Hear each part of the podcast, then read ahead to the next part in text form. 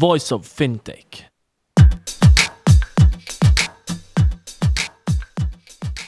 Welcome to Voice of Fintech, a podcast mapping out the Swiss and global fintech scene, connecting fintech enthusiasts with startups, incubators, accelerators, business angels, and VCs, and incumbents interested in partnerships. Voice of Fintech will help you navigate the fintech ecosystem. Here you can listen to the startup founder stories, what investors and incumbents are looking for when dealing with startups, and find out more about resources provided by incubators and accelerators. My name is Rudy Falat, and I'll be hosting this podcast.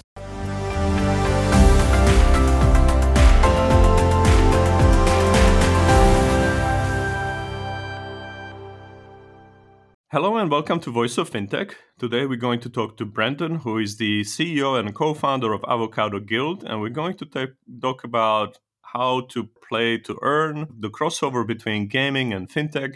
And I'm very much curious about what's going on in Singapore, where Brendan is based in that respect. And a very hot topic, of course.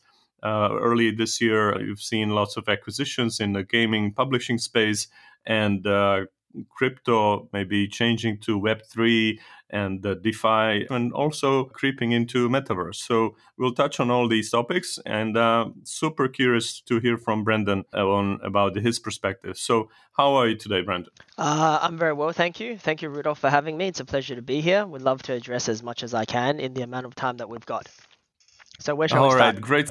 All right. First, what's your background? How did you get to do what you do today? I have a very interesting background. I've been in business for a very long time. I've had over four or five different businesses in my life. I've always been very keen on exploring new markets, trying to find different ways to do things. I've dabbled in business when it comes to wholesale, retail, hospitality, Web 2. I used to, I started my own Web 2 platform for ski, travel, holidays, where we sell ski packages all over the world and I also used to sell fruit as well. But it wasn't until kind of the whole the whole COVID situation that helped me rekindle my my thoughts around play to earn, NFTs, and what you could do with cryptocurrency. I've held crypto since 2016, but I was more of a trader. I traded equities and I traded a little bit of crypto. But then moving into 2021, I everyone's talking about NFTs, everyone's talking about crypto because there's a huge crypto surge. I decided to revisit it a little bit mm. more. And that's when I realized that there was a huge potential in in in the game Axie Infinity, and I thought I'd give it a go and, and see where this kind of could take could take us. I identified it very shortly that it was an opportunity where a new market could present itself. So then I decided to dive deep into that. All right, sounds great. As I mentioned, you're CEO and a co-founder of Avocado Guild. So what is the Avocado Guild's mission? Uh, what's the problem you're solving or the gap in the market that you identified that you're filling in?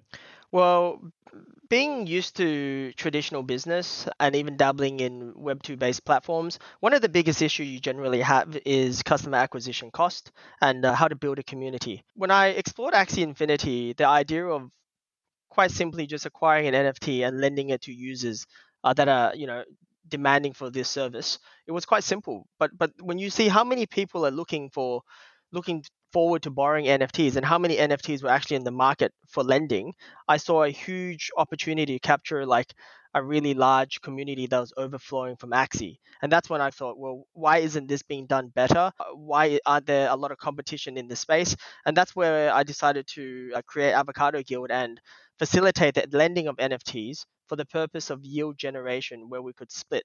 Um, it was actually YGG that gave me this idea. I'll give credit, but I felt that the space could really benefit from uh, increasing the amount of users exposed to Web3 based technologies, play to earn, and uh, block, block, blockchain based games. So at Avocado, what we try to do is, in layman terms, we we try to onboard as many new users into Web3 through gaming, through blockchain based play to earn gaming as possible. How how we incentivize the users is we acquire the NFTs so they don't have to fork out the upfront cost in return, we lend them the NFTs. They take the NFTs to play game specific to that particular NFT. And when they complete quests or battles and they win tokens, we take a split from them. So that's in basic what the model does. All right, but let's start from the very beginning. You mentioned Axie. Explain it maybe in one or two sentences what it is and how does that work and why do you need NFT to play it? Axie Infinity is what we recognize as the first successful play to earn game. It's a game that requires you to uh, own a set of three NFTs before you can uh, play. And with these three NFTs, that includes a capital investment that you must acquire these NFTs from the market. You can then choose to breed the NFTs or use the NFTs to battle other players or complete in game quests. And both of these accomplishments will reward you with tokens. So that's how that's how Axie works. All right. And is your solution then applicable to other potential games? You said Axie is the first successful one, but is it uh, you know cross operable? So if you say play to earn can you use that solution for other games where they might do the same, same kind of thing? In a way, it is play, pay to earn because you do have to pay an upfront cost to acquire the NFTs before you can use the NFT to go start earning. At the beginning, when we started in early July, we only played Axie Infinity. By the end of 2021, we played Axie Infinity, Rev Racing, and Thetan Arena. That's three games. Currently, we're playing five to six games at the moment. Okay, and so that's brilliant. Now, maybe let's also give it a bit of frame of reference in terms of fiat. So you said that I need three NFTs to start earning money. How much is that in Singapore dollar or in dollar? What are you actually uh, providing to players uh, to get going? Um, last year, prior to a little bit of the crypto crash, in about August, September, October, just for that frame, in order to acquire a set of Axies so that you could uh, start earning with it, it would cost you anywhere between 700 USD to about 1500 USD. And what the amount that you could earn ranged anywhere between 150 to 350 US dollars a month. Okay. Wow. So this is great, frankly, because you exploring that angle where people say anything related to blockchain equals uh, financial inclusion. Not necessarily, right? If this is what you have to pay. So there are solutions like yours where you can lend this to the players to overcome this, right? Not everybody has seven hundred dollars to to play, right? So so we solve two problems here in, um, in my mind. The first problem is obviously the uh, financial capital required to get started. And the second one was yeah. actually the education. One issue I noticed with crypto is it's quite difficult to onboard. A lot of people find a lot of friction in learning about crypto. So, other than just providing the NFT for yield generation, we also educate our users on crypto security, crypto literacy, and you know what it really means to own crypto. Because once you get into the space, it's not one particular token that you own. You can actually trade that off to anything you want realistically. Apart from that angle that you say we we get the NFTs to the people who want to play, how does Avocado Guild work? It sounds like it's an equivalent of a bank as well. So uh, to be able to for you to buy the NFTs, you need to be funded somehow as well. Correct. So initially, when Avocado Guild started, myself and a couple of the other co-founders, we put a lot of our own money together to seed the project. But very shortly after, right. we we did a Series A raise, and because we felt we needed more capital, to acquire the NFTs, and uh, we needed more capital to grow our team, build the necessary software, as well as just help develop the ecosystem as a whole. So we did complete a raise at the end of October, where we raised uh, 18 US million dollars to to help push our efforts forward. Oh, brilliant! So, um, but let's maybe also follow up on that educational angle, right? Because I think the the members of the guild or your clients they they also you try to provide some educational uh, support for them in addition just to educate them about blockchain right yes so the education that we provide is at first it was mainly around wallet security, how to manage your assets. When we give them their share of the tokens that they've earned, we'd have to send it to a wallet. To an extent, we teach them how to off ramp a little bit, but more importantly, how to manage that particular security and what it means to have the token. Other than just teaching them online, what we try to do was we, as our guild started to grow, over 2,500 scholars quite early. So scholars is what we refer to as our players, and then we also try to touch with the community a, a bit deeper by uh, arranging offline events. So we started sponsoring schools for printers, whatever they needed in the school, and hosting webinars as well to help educate that there's a new market now where, where in the pandemic you can actually do something online, contribute in that way, and it can affect your life in the real world. I see. So wonderful. You answered my next question, but maybe let's take another uh, take on it. How do you bridge metaverse and real world? Because it looks like a lot of incumbents uh, they discovered it now and they want to go into this and they start to talk about it a lot. But it sounds maybe a little bit superficial, whereas you're building it for the ground up and without actually talking about metaverse and real world bridge, you are doing it, right? Yeah, we are. I wouldn't go as far as to say bridge the metaverse because there's so many metaverses and metaverse is a little bit loosely used, but really bridge what people do digitally. It can have an impact on them in the real world. So with crypto, what we try to what we try to do is we try to be accountable for what we do and therefore I I try to make real world impacts for a lot of the community that was a part of Avocado Guild through donations, through webinars, seminars, and um, supporting them through disasters. But other than all of this, we're also this leads to the part where we tokenize and we're looking for ways where we can bring more value to them in the real world. But we haven't really quite done that at the moment, other than provide this opportunity. Understood. And uh, Avocado Guild is a community, as you mentioned. So when you want to start a network or a community, you often face a cold start problem. How do you get going? Because yes, of course, you are some people between you and your co-founders, etc. But how did you get the word out about Avocado Guild? Yep, great question. Um, when we first started off, I took a couple of my friends and co-workers from my previous businesses that I knew were good and could work hard and understood what it was like to build a startup. And we came and we we tried to build the framework behind how to manage the community and what type of database we need, what type of technology we may require. And then what how the whole thing started was we went to the Axie Infinity uh, Discord channel and actually just advertised, what guys, we're offering a scholarship if anyone's interested, please visit our Discord channel. And that's really the only message that we've ever posted in Axie that kind of was to say we're open for business. And uh, everything else has grown quite organically. And we realized, man, there's a huge community here waiting to be serviced. We, we got to work and tried our best to service that community. It's weird because generally in business, you have to attract the customer through the door. But in this particular case, there's a whole heap of people that wanted to rent NFTs, but there was not enough NFTs going around. Fantastic. Listen up, people. If you want to start a successful network, go to a Discord channel on Axie. Great stuff. A great story. Now, how big is the opportunity that you're tackling? Because you said you raised just uh, now $18 million. So, of course, you had the discussion with the investors. What's the target addressable market in this space? Um, in the traditional gaming market, they're expecting 2022, possibly early 2023, to hit 200 billion. Axie hit 1 million I think 1 million active players around September or October. And I think in terms of eh, in terms of revenue, we were I think by October and November, earning over 1.2 million in, in the form of the utility. But that was barely scratching the surface. That was in one game, and we had about six to 8,000 scholars. Currently, we have 10, 10.8 thousand scholars, and I still feel that we're quite small compared to the traditional gaming space. A lot of players that play games, they still they're still not really onboarded into crypto. But I do feel that moving forward to 2023, 2024, we, we can see a shift because I don't see crypto going away. I see play to earn becoming more mainstream, and uh, people are starting to understand a bit about NFTs and blockchain based games. The whole play to earn concept actually brings utility to people's NFTs.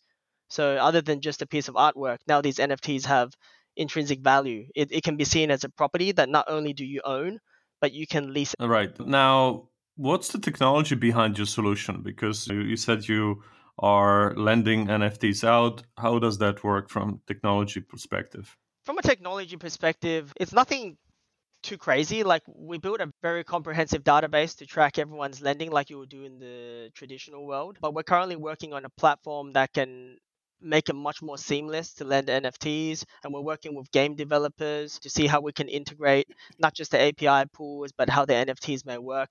We're considering developing a marketplace. There's a lot going on, but we're still discovering the technology. What we built initially first were scripts and codes that worked with a smart contract to automate certain features so that doing some tasks repetitively could be. All right. And now, is this really a secondary or primary market? In other words, are you finding people who have NFTs that are spare, they want to lend them out and they use you as an intermediary, or are you actually involved in creating those NFTs? It's actually developed quite a bit since. So we actually acquire the NFTs ourselves. At the moment, we do not take secondary NFTs from other people to lend out. That is something that we're exploring.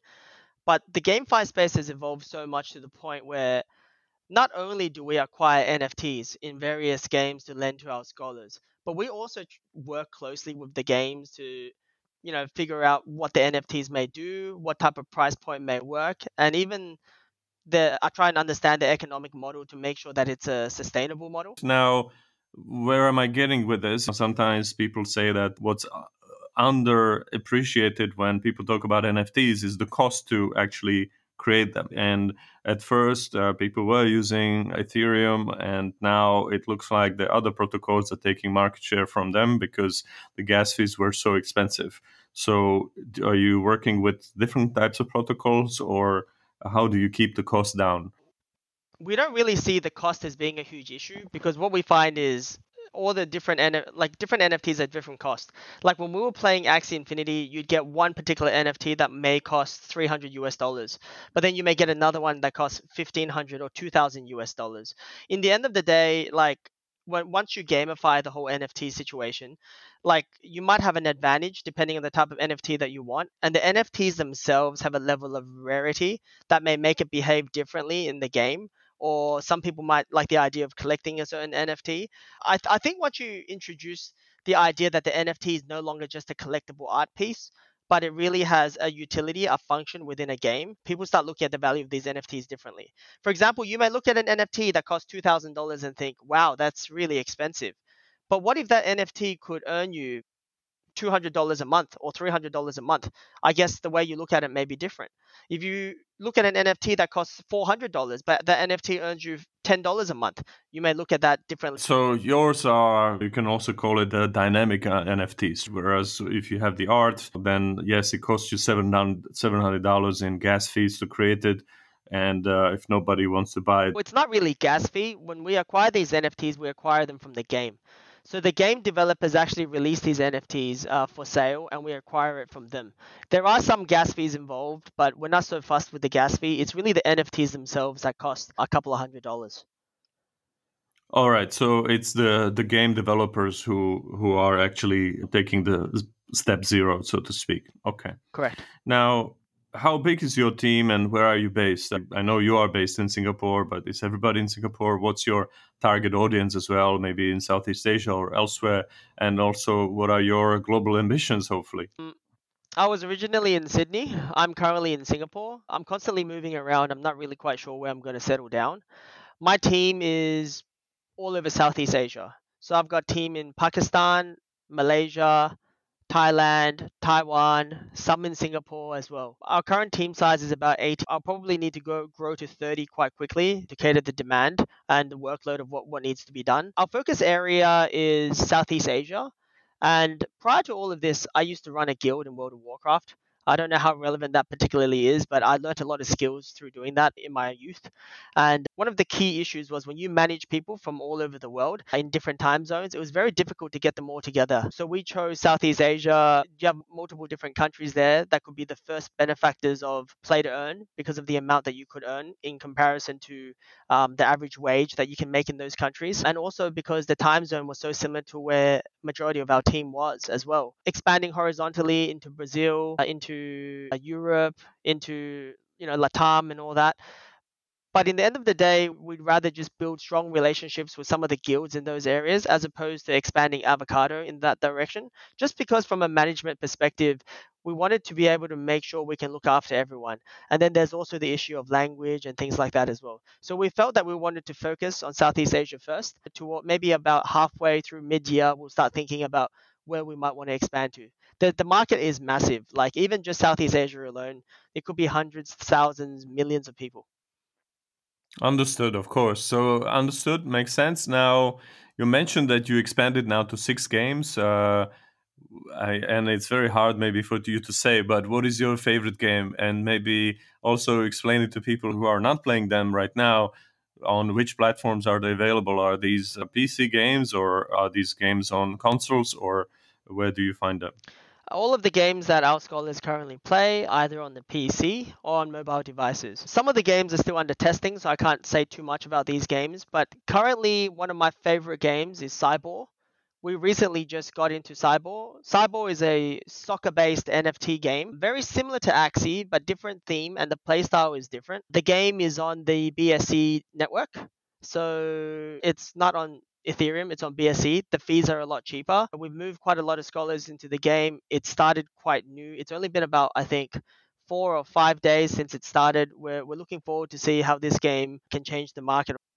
Wonderful. So, my last question is what's the best way to reach out and who would you like to hear from most? Best way to reach out to me would be via Telegram, Brendino AG. That's my Telegram handle. Or you can just send me an email, brendan at avocadoguild.com. These would be the best ways to reach out. I'm generally always working and available. Yeah. Fantastic. So thanks so much, Brendan, and good luck to you and Avocado Guild. Thank you, Rudolph.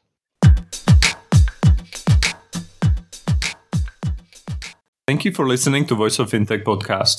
If you haven't already, check out also voiceoffintech.com, where you will find all the episodes and additional resources related to the podcast. You can also subscribe to Voice of Fintech on Apple Podcasts, Spotify, Google, or any other podcast app that you like. If you have any suggestions on the topics or guests, or how to make this podcast better for you, please email us at info at voiceoffintech.com. Happy to hear from you. Thank you.